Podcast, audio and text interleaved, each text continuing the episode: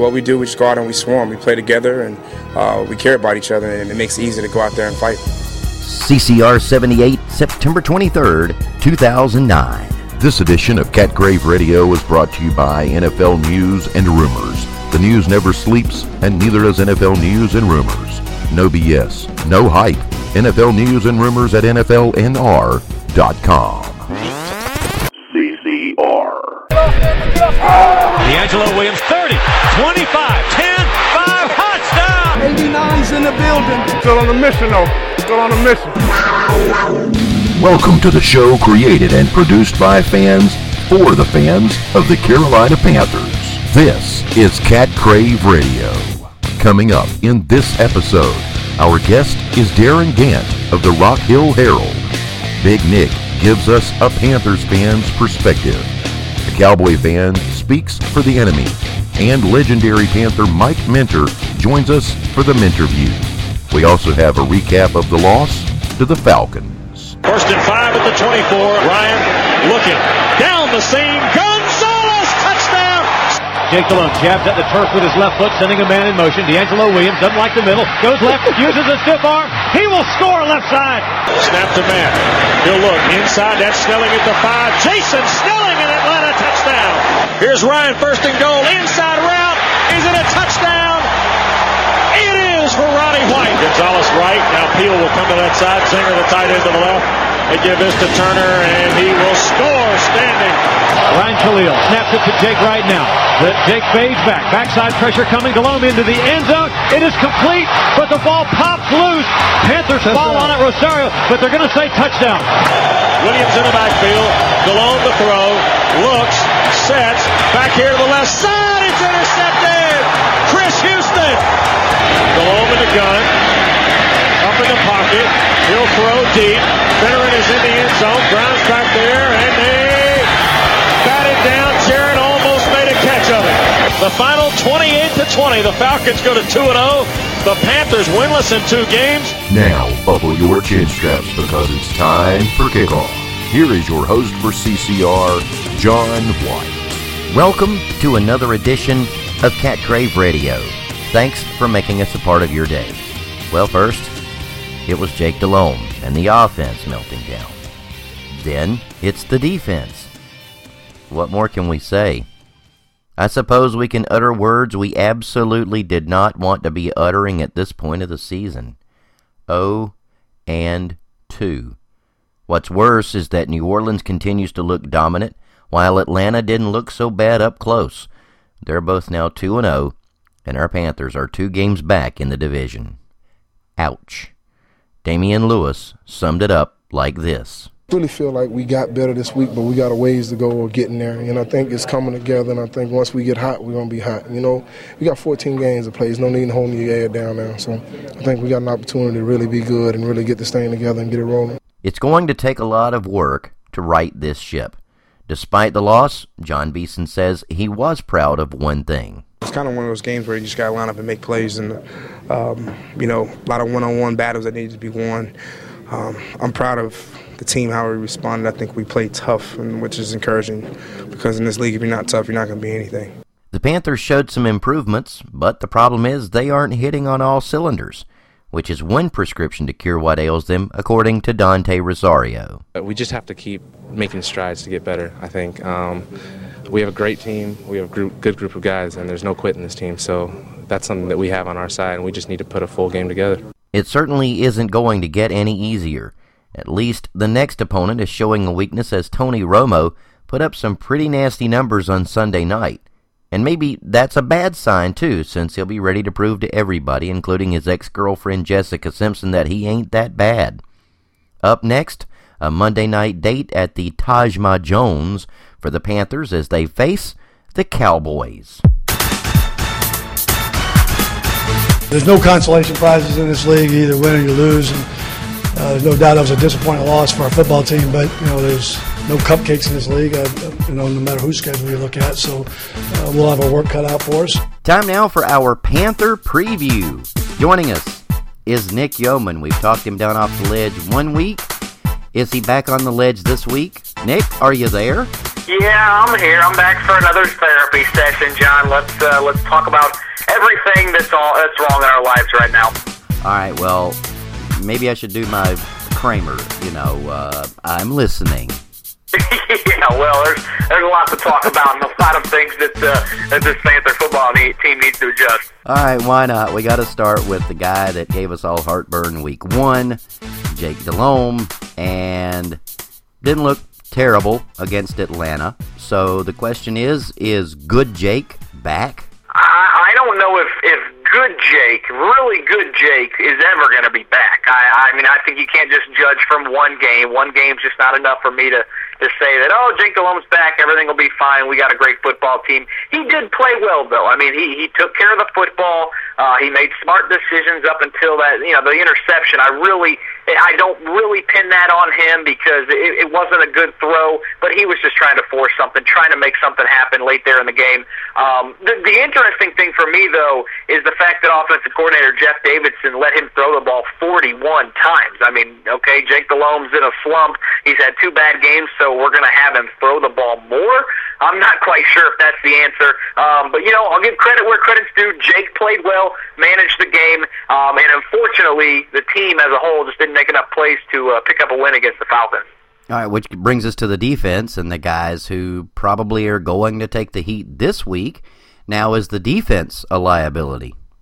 I think it is absolutely. That There was no pass rush against Matt Ryan and the Falcons, no sacks.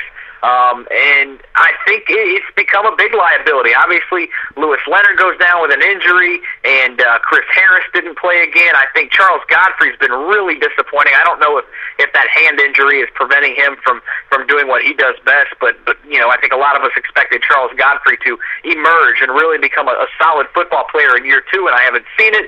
And then, of course, you know, the guys that that seems like they're kind of collecting their checks for for a couple different reasons. Chris Gamble, who's getting a big payday. I don't really know that. I don't really know if he's being used correctly in uh, Ron Meeks' cover two defense, and then Julius Peppers. Hello, where are you at? I mean, what, what was it? Two tackles, no sacks, sitting on the bench in some key situations.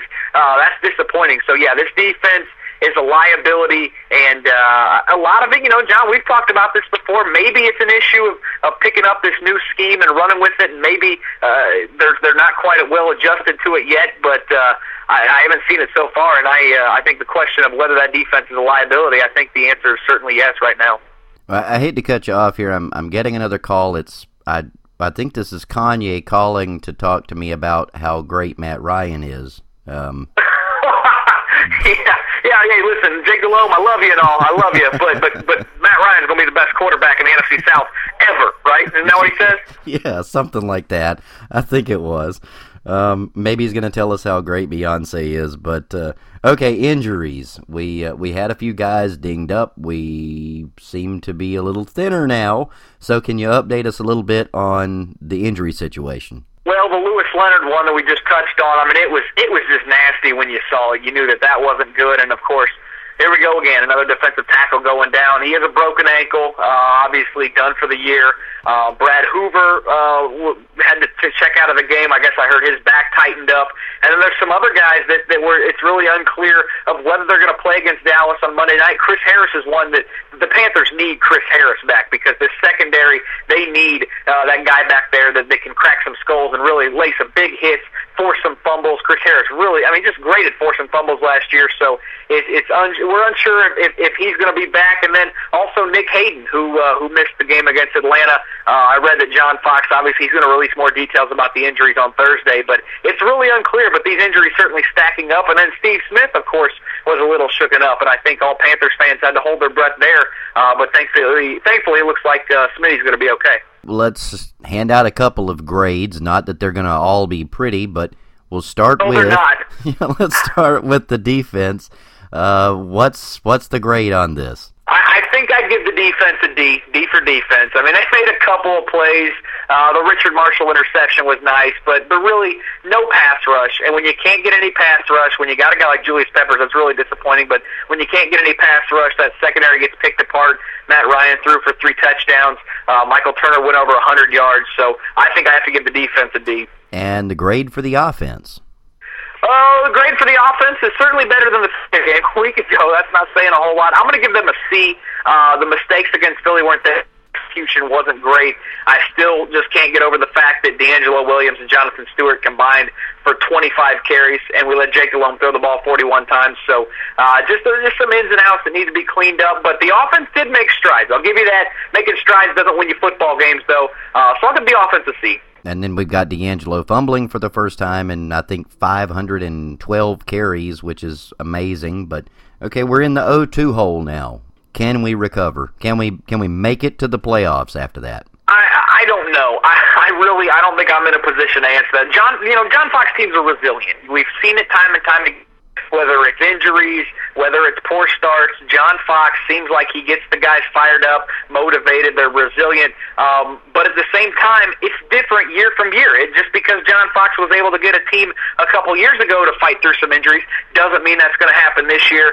Um, uh, that schedule, though, when you look at that schedule with the way the Panthers have played so far, there's no Detroit and Oakland stretch on there where you're like, oh, okay, they're going to get a couple wins there that are going to help them in the standings and help them maybe make a run to the playoffs.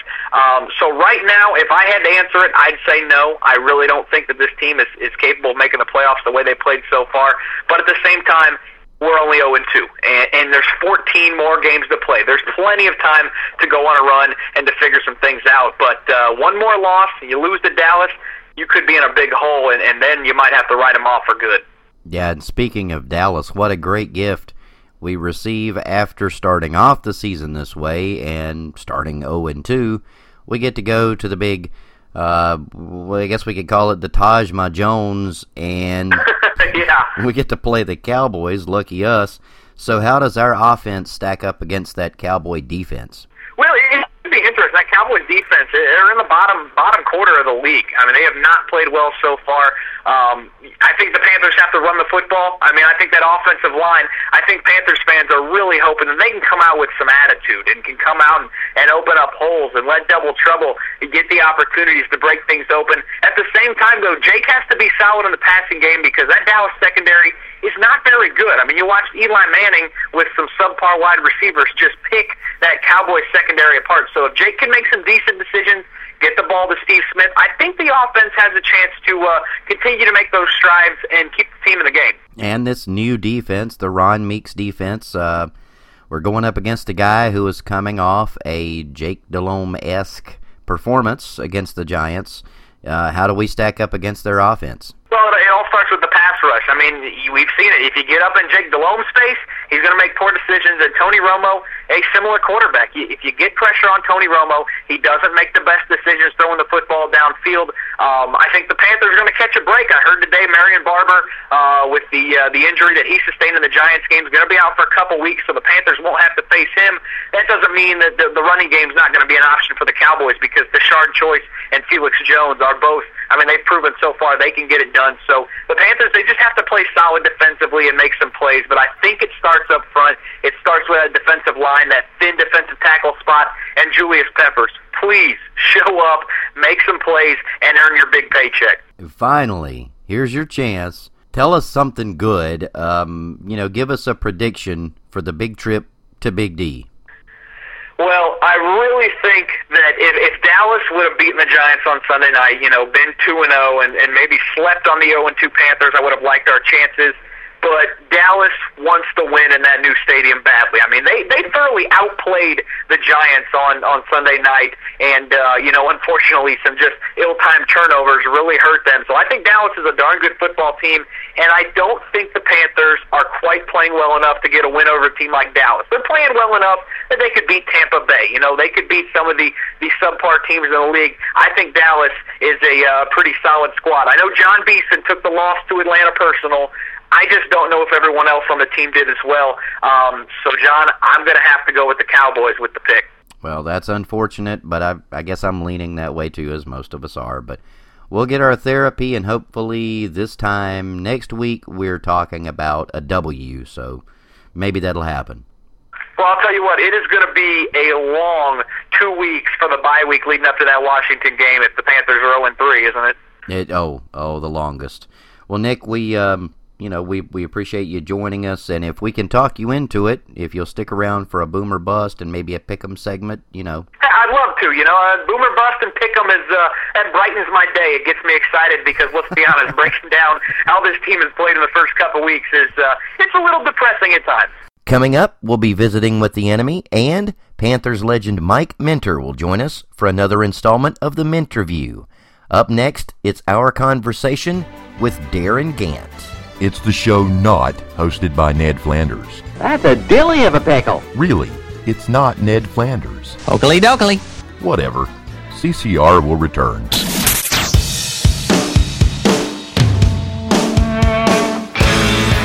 Hi, this is Joe Perry. And Steven Tyler of Aerosmith for Red. You know, it's okay to rock and roll and party down. Just don't get in that 2,000 pound bullet when you're done and cocked. And please don't drink and drive. I'm the one that jaded you. A reminder that friends don't let friends drive drunk. A public service message brought to you by the Ad Council, U.S. Department of Transportation, National Association of Broadcasters, and RADD.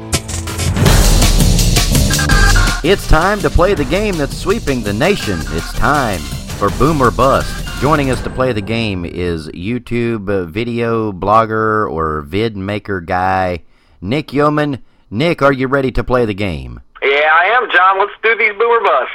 We'll start you with Joe Flacco versus the Browns. Well, Joe Flacco's playing the Browns, which means this has to be a boom. I mean, he's he's not going to be the type of quarterback that's going to thread that needle, dissect your defense, pick you apart. He's going to make smart decisions, and when the time comes, he can chuck it deep. He's got the arm strength. That's what I expect from Flacco next Sunday. So I'll say boom. Chris Johnson versus the Jets. Well, Chris Johnson had a monster game in a loss against the Texans, but I don't think he'll have the same success against Rex Ryan's New York Jets defense. They did a great job slowing down the Patriots, and I think they'll be just fine against Chris Johnson. Uh, so I think Chris Johnson's a bust. Tom Brady versus the Falcons. This is a boom. That Atlanta secondary is one of the few weaknesses that the Falcons actually do have, and I'd say that's good news for Brady and the Pats. Uh, the way Brady moves the ball around, multiple receivers, should keep that Falcons secondary guessing. So I'm going to say Brady's a boom. Clinton Portis versus the Lions. Well, Clinton Portis is going to have a field day against Detroit. Jim, Jim Zorn is the type of coach that he's going to feed him the ball time and time again until the defense shows any signs of stopping it. That may be that may be a cause for concern long term for Portis if he wears down, uh, but I don't think the Lions can slow him down. Portis is a boom this week. Matt Hasselbeck versus the Bears. Well, this one's going to be interesting because it, it's really unclear whether Matt Hasselbeck is going to be healthy enough to play.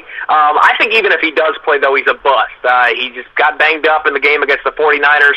Brian Urlacher or no Brian Urlacher, that Bears defense is going to pound you, and I expect Hasselbeck to struggle against the Bears if he does play with the broken rib. Marquez Colston versus the Bills. Well, pretty much any wide receiver that's catching footballs from Drew Brees is a boom, in my opinion. Colston's one of Brees' top targets, and I'm not sure if Buffalo can slow him down. I'm going to say boom. And to our matchup, Tony Romo versus our Panthers. I think Romo's the boom against the Panthers on Monday night. Matt Ryan was able to throw for three touchdowns last week, and I'm just not sure if Ron Meeks can drastically change this secondary up and uh, you know throw different schemes in one week to stop Tony Romo. They really need to get Chris Harris back to provide that over the top help and uh, and some swagger on the defense. Until I see otherwise, the secondary's the bust. Romo's the boom. DeAngelo Williams versus the Cowboys. Well, I really truly think that DeAngelo breaks out this week against the Cowboys. I saw a lot of missed tackles by the Cowboys linebackers and secondary against the Giants on Sunday night, and nobody, nobody in the league makes you pay for missed tackles quite like DeAngelo does. I'm going to say boom. Felix Jones versus our Panthers. I think Felix Jones is going to be a bust. I mean, he's going to be splitting time with Tashard Choice. Uh, not going to be splitting time with Marion Barber this week. He is a dynamic running back. If you get him open in field, he can really make you miss. And then also you got to factor in what he can do in the punt and kick return game. I think the Panthers, though, they're going to have their eye on Felix Jones. I think he's a bust. And finally, Jake Delhomme, your favorite quarterback, versus the Cowboys. He is my favorite quarterback. I'll give Jake some credit. He wasn't awful against the Atlanta Falcons, but I still have no faith that he can carry this team statistically to wins. He's scrappy, he's fiery, he's a nice guy. That's what we love about him, but I don't think he's that great of a quarterback anymore. I'm going to have to play it safe and say bust. Well, we appreciate you playing the game with us once again, Nick. Hey, I appreciate you having me on, John. We're going to do it again. We're going to play millionaire. Today, it's how to become a millionaire in only one week. Our contestant is Julius Peppers. Julius, let's take a look at your performance versus the Atlanta Falcons. Well, we've got you standing on the sidelines during a critical portion of the third quarter. Meanwhile, the defense continues to unravel, giving up a total of 23 first downs, 151 yards rushing, 220 yards passing, and 28 points. And checking your stat line, we have two tackles, no forced fumbles, no fumble recoveries, and no sacks, for a grand total of $500,000 per tackle. We're checking with the judges now. I'm sorry, Julius, but that was the wrong answer. We were looking for five or more tackles, a forced fumble, and or an interception, along with three sacks. But we'll see you back here next week after your trip to Dallas, Julius, when we play another round of Who Wants to Be a Millionaire?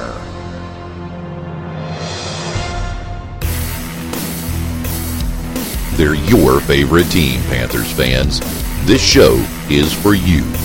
Now back to more Cat Crave Radio.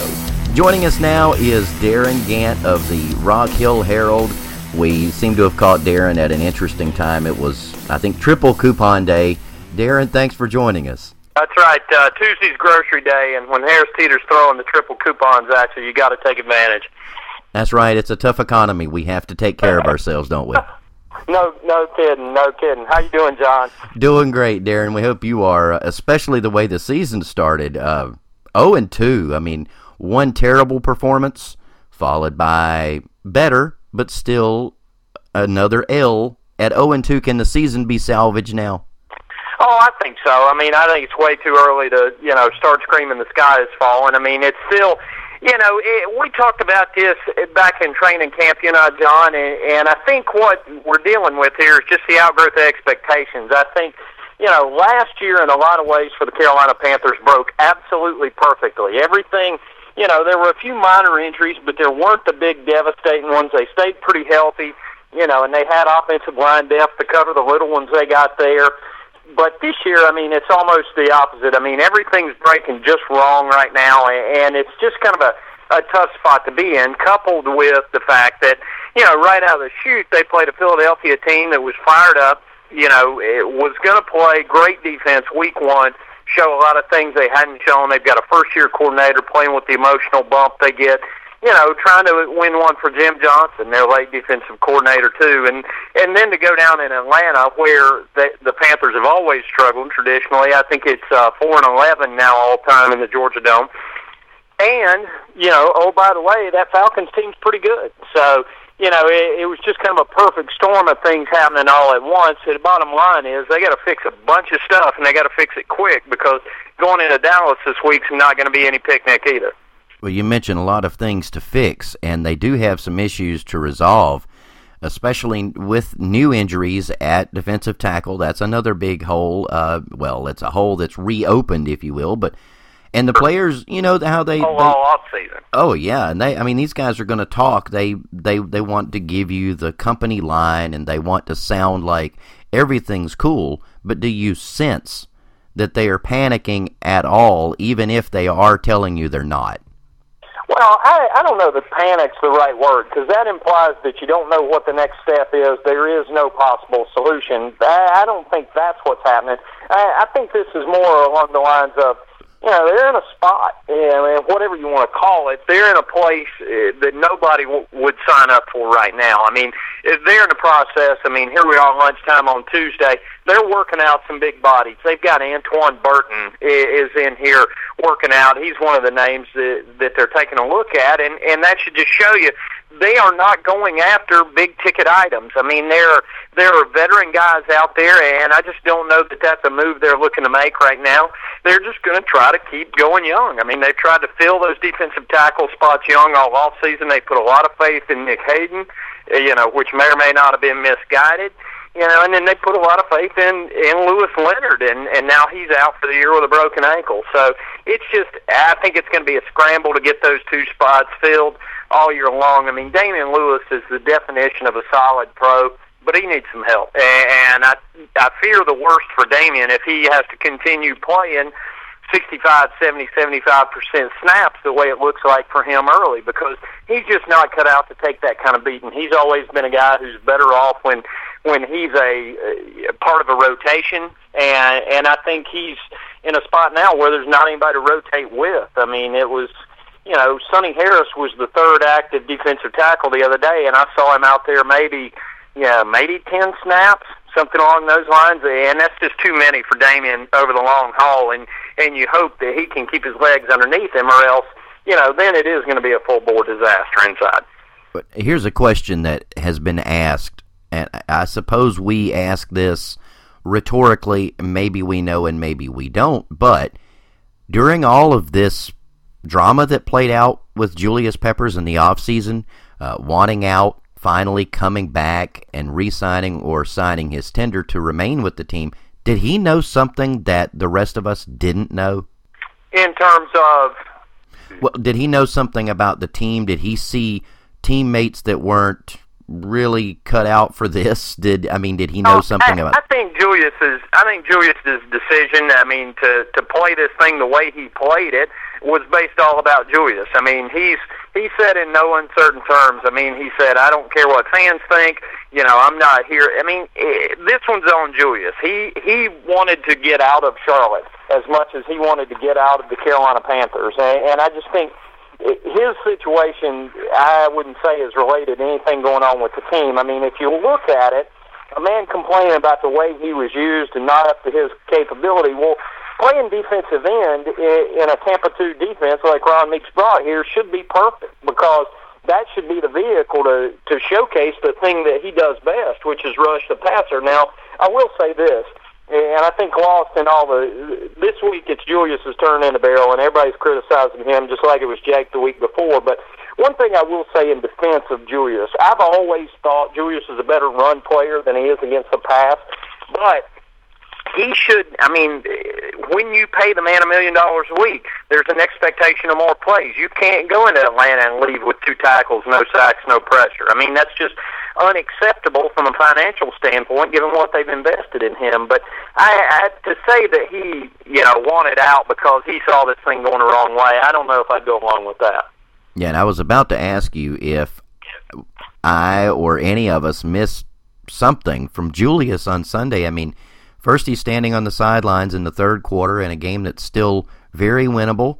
You know, got swallowed up out there on on you know on his side. It seemed like he he disappeared. I mean, and then the and two, you know, a lot of people made a big deal about the plays he made against Philadelphia, but from what I saw, it looked like he actually stepped up his game after it was it was a done deal. The only thing we didn't know was the final score, and suddenly here's Julius. You know, Julius shows up, and now, granted, the sack did come when things were out of hand, and I think you know, again, this is where this is almost a no-win situation for Julius Peppers here this year because in any week when he doesn't have three sacks people are going to point at him and say, well, you know, you didn't get your million dollars worth that week. And I think to a degree that's unfair to Julius. Obviously, they expect more of him. But I was looking some stuff up last night, and the guy he gets compared to, you know, not favorably in a lot of quarters around here is Jared Allen up in Minnesota. Jared Allen had the exact same number of sacks Julius had last year. But if you look inside their numbers, if you look at their game by game production, Jared Allen had seven games last year where he didn't have a sack. Julius had six. So I mean, sacks come and sacks go. And, and when you're talking about these pass rush guys, it's not going to be an every week deal. They are not going to get a sack every week. If they did, they would break every record in the book. I mean, that's just the way those numbers are going to work. You just got to kind of look at it as a as a cumulative deal. And I think you know, I think on the whole, Julius is still in a spot to have a good season. I just think everybody's kind of freaking out right now because, you know, coupled with 0 and 2 and and a million dollars a game, things aren't looking like what they expect. Okay, I'll give you a statement. You tell me if you agree or disagree. Um, All right. Let's start with last week's target, like you said, uh, Jake Delhomme. The statement is Jake Delhomme is still capable of leading the Panthers to the playoffs. I think agree. I think again, people people have made their mind up on Jake, and they're going to be one side or another. But the thing I've always said about Jake, and I've always believed, is Jake Delhomme is all the quarterback a good team needs to win. And when I say that, I mean he needs help. He needs a running game around him. He needs protection to keep his feet underneath him. The book on Jake is out. I mean, when you pressure Jake, when you get in his face, when you make him hurry, that's when the mistakes come. But I mean, good heavens, look at any quarterback in the league and tell me how many of them you can say that about. I mean, certainly they're saying it in Dallas this week about Tony Romo. There aren't very many quarterbacks in the NFL that can do it all by themselves. I mean, it's a pretty short list of guys like Brady, Manning, Rivers, Brees, and not all that many more who you can point to and say this guy doesn't need everything working perfectly to have a good game. And and I think Jake's in that great middle class. Frankly, with guys like Tony Romo, who gets a lot of credit based on being a quarterback of the Dallas Cowboys. But I think Jake, I mean, again, if they get the protection issue straightened out, if they continue to run the ball well, which they did okay the other day down in Atlanta, but not great, if they get that turned around, I, I don't have any problem with Jake Delhomme as quarterback. I'll give you one more of those agree or disagree statements. You tell me what you think of this. The Panthers are still a playoff caliber team. That's hard. Um, they're in a pretty big hole right now. I mean, obviously, by now everybody knows the stats: 22 out of 160 teams that start. You know, 0 and 2 have made the playoffs. I don't know. I still think they could but but it's going to take a lot of getting things fixed on the defensive side of the ball. And you know, I think if if there's an unfair expectation, what we're talking about with Julius, I think the idea that Ron Meeks was just going to walk in here, throw a switch, and this defense was going to be fixed is right up there because it's going to take time. And a, and a reasonable expectation is that this was going to be a an evolving product throughout the season. So you know, eh, that's something they got to get squared away. And I guess long answer you know, short answer long, I would say maybe. I mean, because I just think it's impossible to tell right now because we don't know the rate at which they're going to progress defensively. I think there are enough parts there.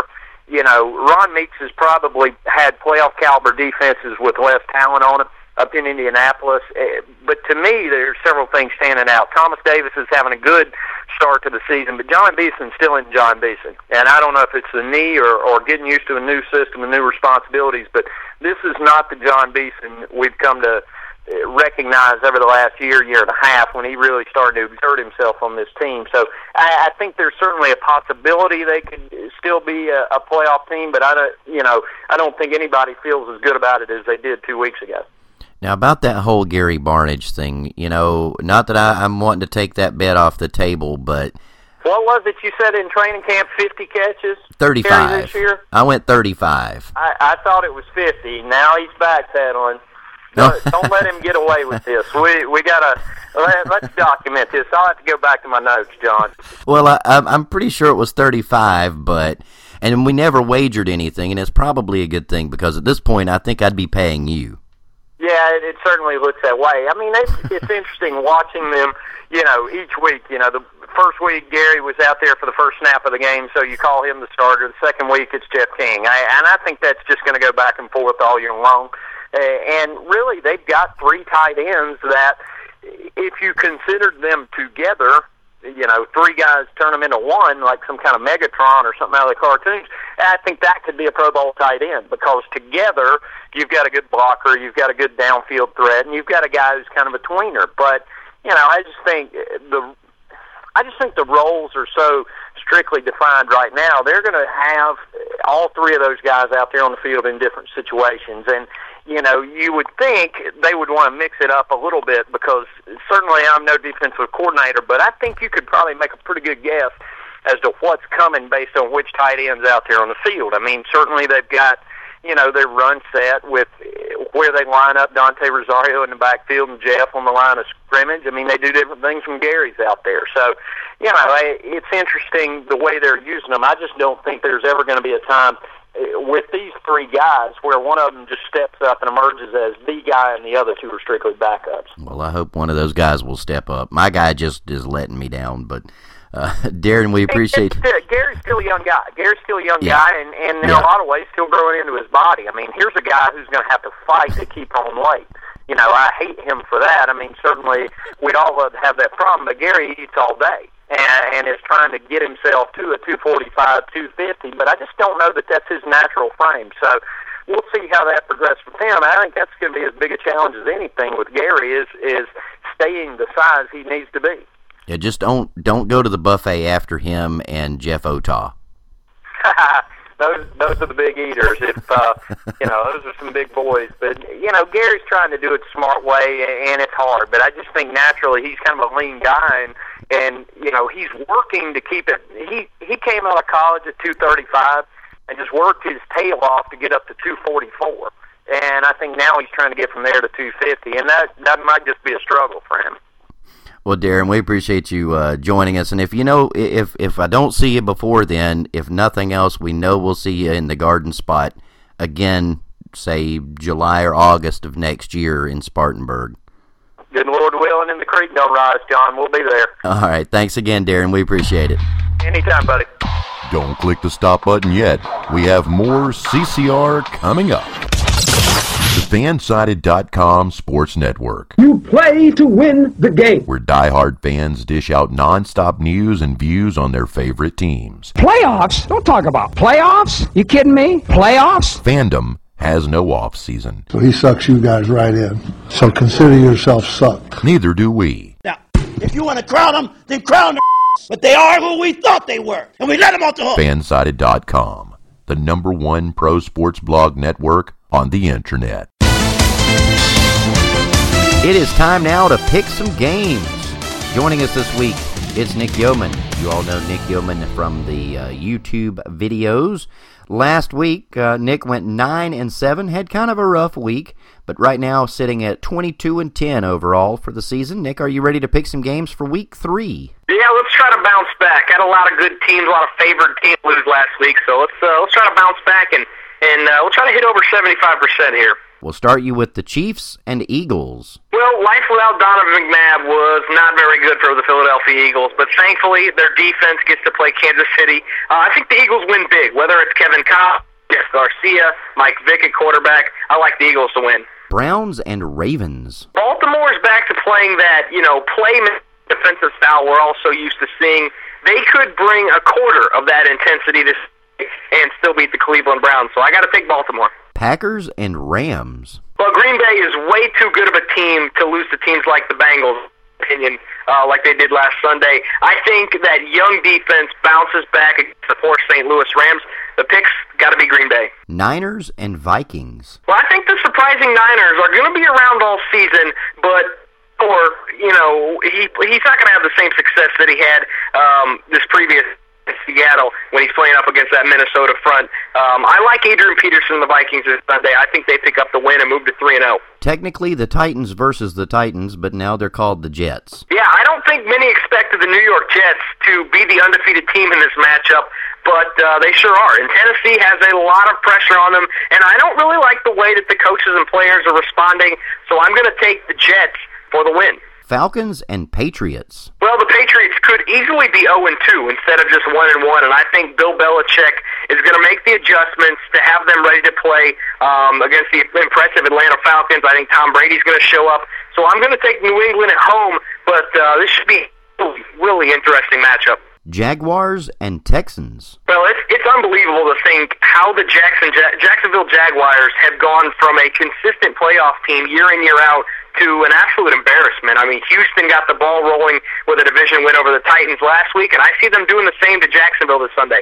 Giants and Bucks. The New York Giant uh, football team didn't win pretty against the Cowboys on Sunday night, but they did win, and that's really all that matters. I I expect a much easier uh, time with the Tampa Bay Buccaneers this Sunday. I like the Giants with the win. Redskins and Lions. Matthew Stafford meet Albert Haynesworth. The, the Lions are making strides. They're they're making strides. They're getting better, but still no win yet. I like the Skins for the win. Bears and Seahawks. Well, the Bears did what they had to do to avoid going 0 2 with an impressive win um, over the Steelers, but it's tough to play at Qwest Field in Seattle. I think Seattle bounces back from the division loss to San Francisco. I think in a very competitive, close game, I think the Seahawks get the win. Saints and Bills. Well, it's hard not to be a believer in this Saints offense, and it's also hard not to be a believer or, or, or a disbeliever in the defense. So expect a lot of, you know, 42 to 21 games involving the Saints this year, including this weekend. I think they pick up the win over the Bills and score a lot of points.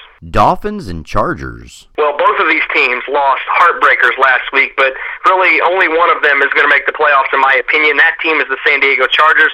I like them at home over the Dolphins, who really, they've got some problems.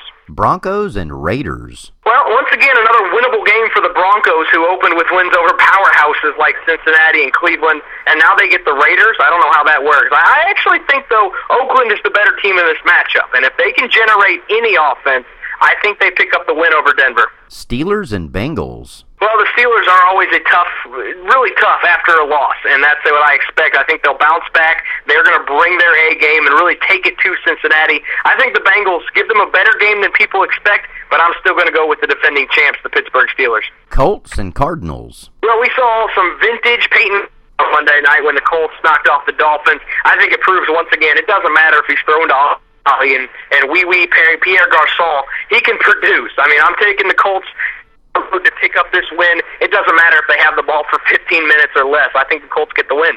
And from the Department of Redundancy Department, we've got the Panthers and Cowboys. I know we've covered this already, but why not? One more time. Yeah, well, I got to go with the Cowboys, and it pains me to say that because I think if the Panthers fall to 0 and 3 and heading into the bye week, this is, season is really on the brink of uh, of spiraling out of control. I like Dallas to win this football game. I think the Panthers are going to bring their A game. They're going to do everything they can, but I just don't know if they're playing good enough football to win. So I got to pick the Cowboys, John. Well, Nick, once again, we appreciate you uh, coming along with us for the ride to pick some games, and we'll continue to keep score. Hey, thanks for thanks for letting me play, John. Are we biased? You better believe it. Welcome back to Cat Crave Radio. Welcome back to the show. I am your host, John White. You know, we present information concerning our Carolina Panthers here every week, but there's never a dull moment. That's because the NFL news never sleeps, and neither does NFL news and rumors. No BS, no hype. NFL news and rumors at NFLNR.com. Keep your friends close, but your enemies close.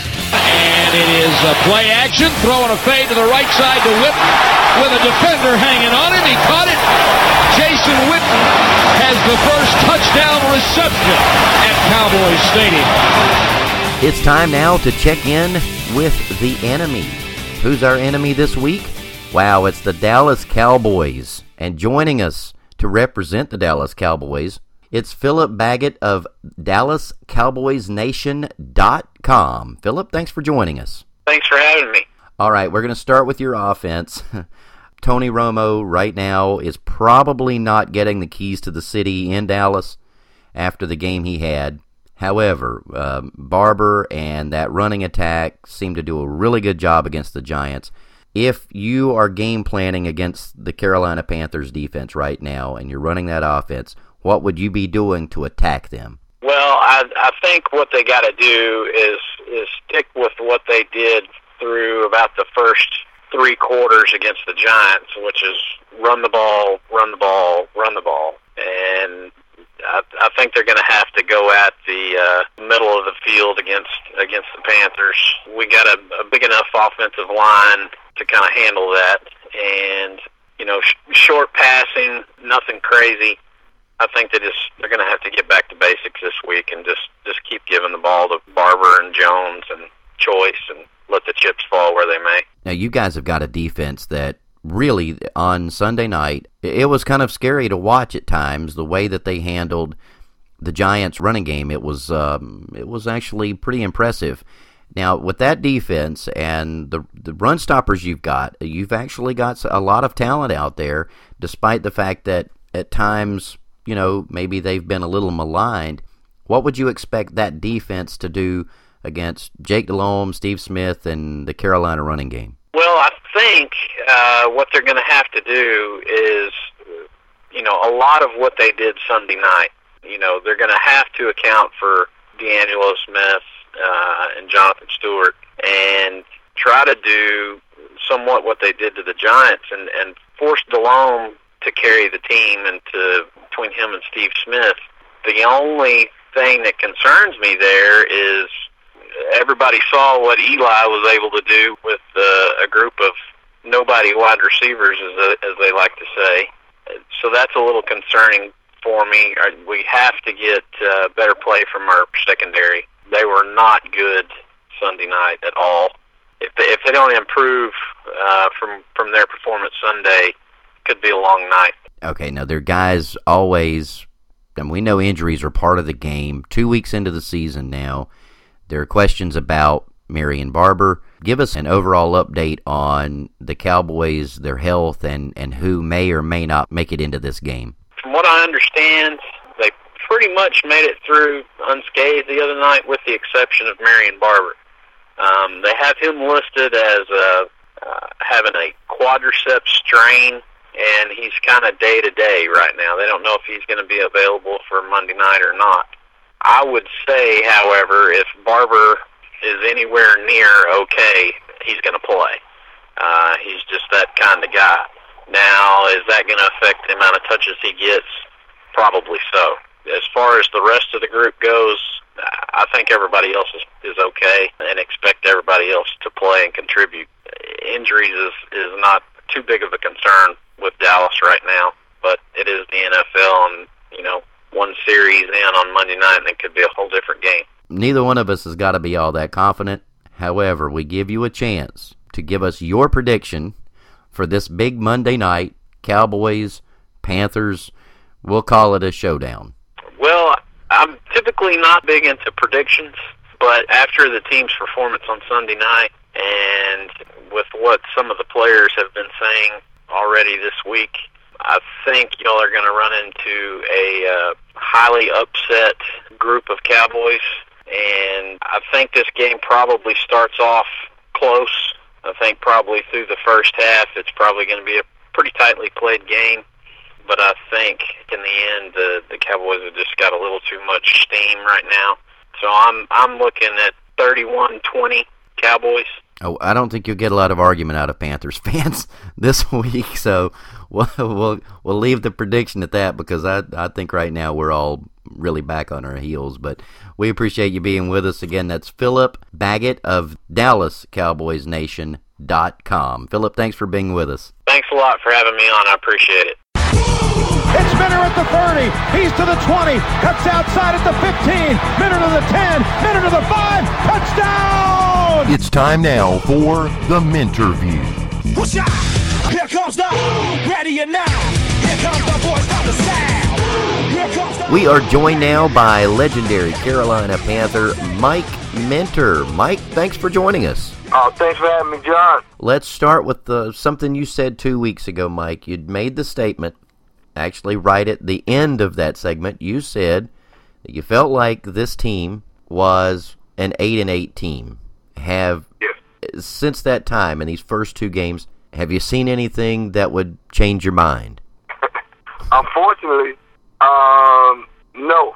Um, I, I think in the in the first game, um, we we came up against a Philadelphia team that was hungry, um, that understood the the importance of, of starting one and zero, and um, and it kind of showed some weaknesses on our part, um, which I was afraid of.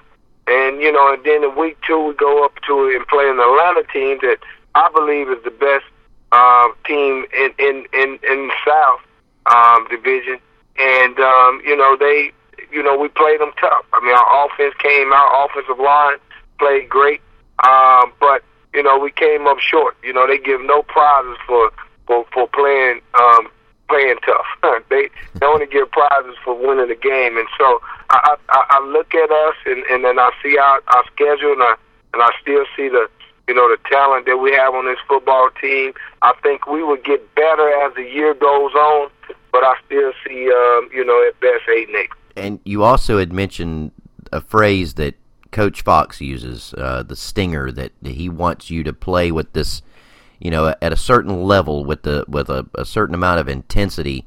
Do you think that they've they've raised their game since that preseason debacle?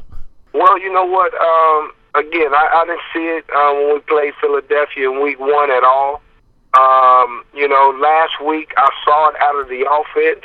I think the offense um, took a beating um, in the media and, and and also on the radio. So they came out and they played really really tough with that stinger. I felt um, against Atlanta, but the defense um, looked kind of flat. Um, you know, Atlanta really had their way uh, with with the um, with the defense. Uh, we really we really came up with a couple big plays, um, but you know, with with giving up 28 points, it's going to be real tough uh, for us to to win a lot of ball games. And you mentioned the defense. I guess we've talked about this. Well, and this is something that that seems to be a big area of concern. Anyway, new defensive coordinator, and you and I covered that a couple of weeks ago. But trying to learn that new system and once you learn it or you get comfortable enough and you hear the the phrase you know where they're they're playing downhill as opposed to having to think so much do you see them doing that or do you think maybe they're they're still having to you know kind of process all of it in their heads before they can make a move well i i, I think it's uh, i think it's a combination of two things one let me say this thomas davis is playing some great football right now um, when I see that defense, I see number 58 running around making plays. And so um, I, I believe everybody needs to step up to his level right now and play. Uh, he's playing downhill. Um, everybody else is, is still look like you know maybe a step behind. Um, the other thing is I don't know if we have the personnel in place to run the defense that coach want to run. Um, again, he he had to come in here, put his defensive system in with the players that was already there. And so, um, you know, a lot of people got to understand too. It's certain players that that need to be in his system in order for it to work. Do we have those players right now? That's a big question mark um, on this defensive um, squad. Do we have the players? The, the third thing is this: I, I I believe that we are not getting any pressure on the quarterback. Why? Because we only have one man that can get to the quarterback. Well, when you have one person that can get after the quarterback and nobody else, then the the you know the pressure uh, will not come. You got to have more than one guy that can get after the quarterback, and that's even from the linebacker position um, and possibly from the safety position of having guys when they blitz, they're able to get pressure on the quarterback. And right now, you only have Julius Peppers, and, and people are getting on him about not getting pressure. But look, man, they sliding the line to him. They protecting, they chipping him, they they doing a lot of things to him to slow him down, and you have to get into a rhythm. And if you're not into a rhythm, it don't matter how good you are, um, you're not going to be effective. Well, you mentioned that you felt like the the defense, or you know, the players on defense don't really fit into the system. I guess that brings up kind of a couple of questions. What do you think they're missing? Uh, what kinds of players are they missing for you know for that defense? And then if you're missing guys that or you don't have the right personnel to fit in to the to the system he's running, do you think then instead of the players being the the ones to fit into it, should he then be changing his you know the the way he's handling things? Well, let me let me answer your first question, John. The first question is this: What do we need in order to run this system? We need four horses up front. In order to run a cover two um, Tampa defense, you have to have a front four that can handle the run by itself and put pressure on a quarterback with just four people. Okay, and you can only stop the run with seven people in the box. And so you got to have a front four that can that can make it happen up front in order to run that that cover two defense. Right now, we just don't have that, and so uh, we we have to somehow um, in the next um, you know couple years begin to develop getting that up front people ready to rock and roll. Um, I also think we need a you know a linebacker that that really commands um, you know double teams um, and and really be able to get to that football. See what's happening is those linemen are being able to get up on front on Jon Beason, and that's slowing him down, which is making it very very difficult. Um, the the other thing is this: if a coach comes in, he's not changing his style. His style is why they hired him, and and and, and so what happens is, is players is to change. Um, so in this league, it is it is like this: the first change you're gonna make is the coach. After that, it's gonna be players. So we made the change in the coaching staff. All right. So we got a defensive coordinator coming in here and Meeks. Now all of a sudden, the players gonna start to change in order to fit his system. Coaches never come in and change to uh, you know fit the players' um, system. Uh, players need to fit the coach's system. Mike, we do appreciate you uh, taking some time to uh, sit down and talk with us this week about a little bit of the Carolina Panthers and the troubles that they're having at this time.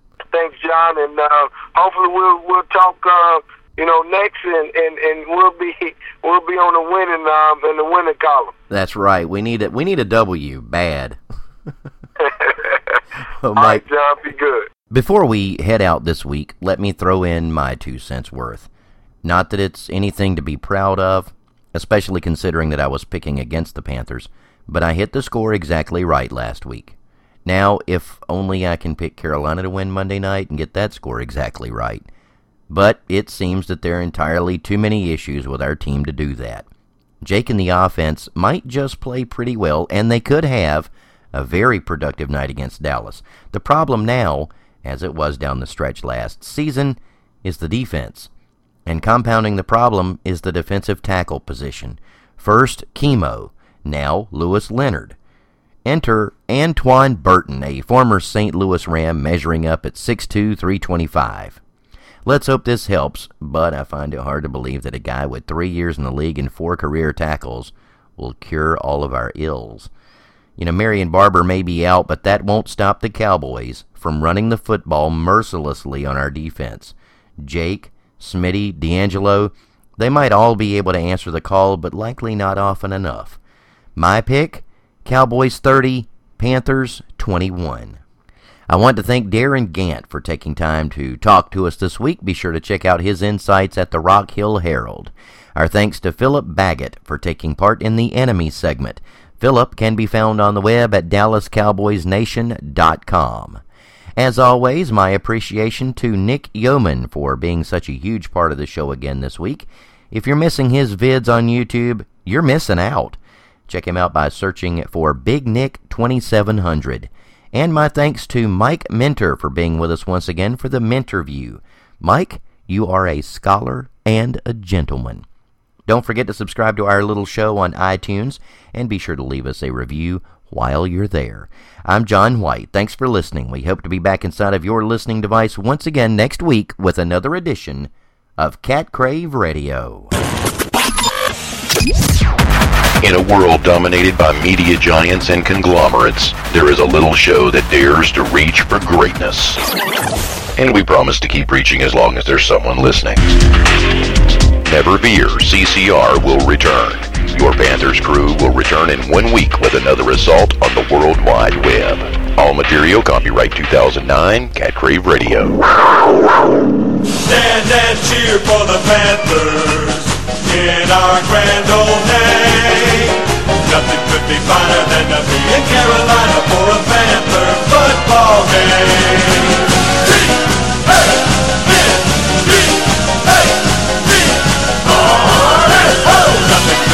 Carolina than to be in Carolina for a Carolina Panther.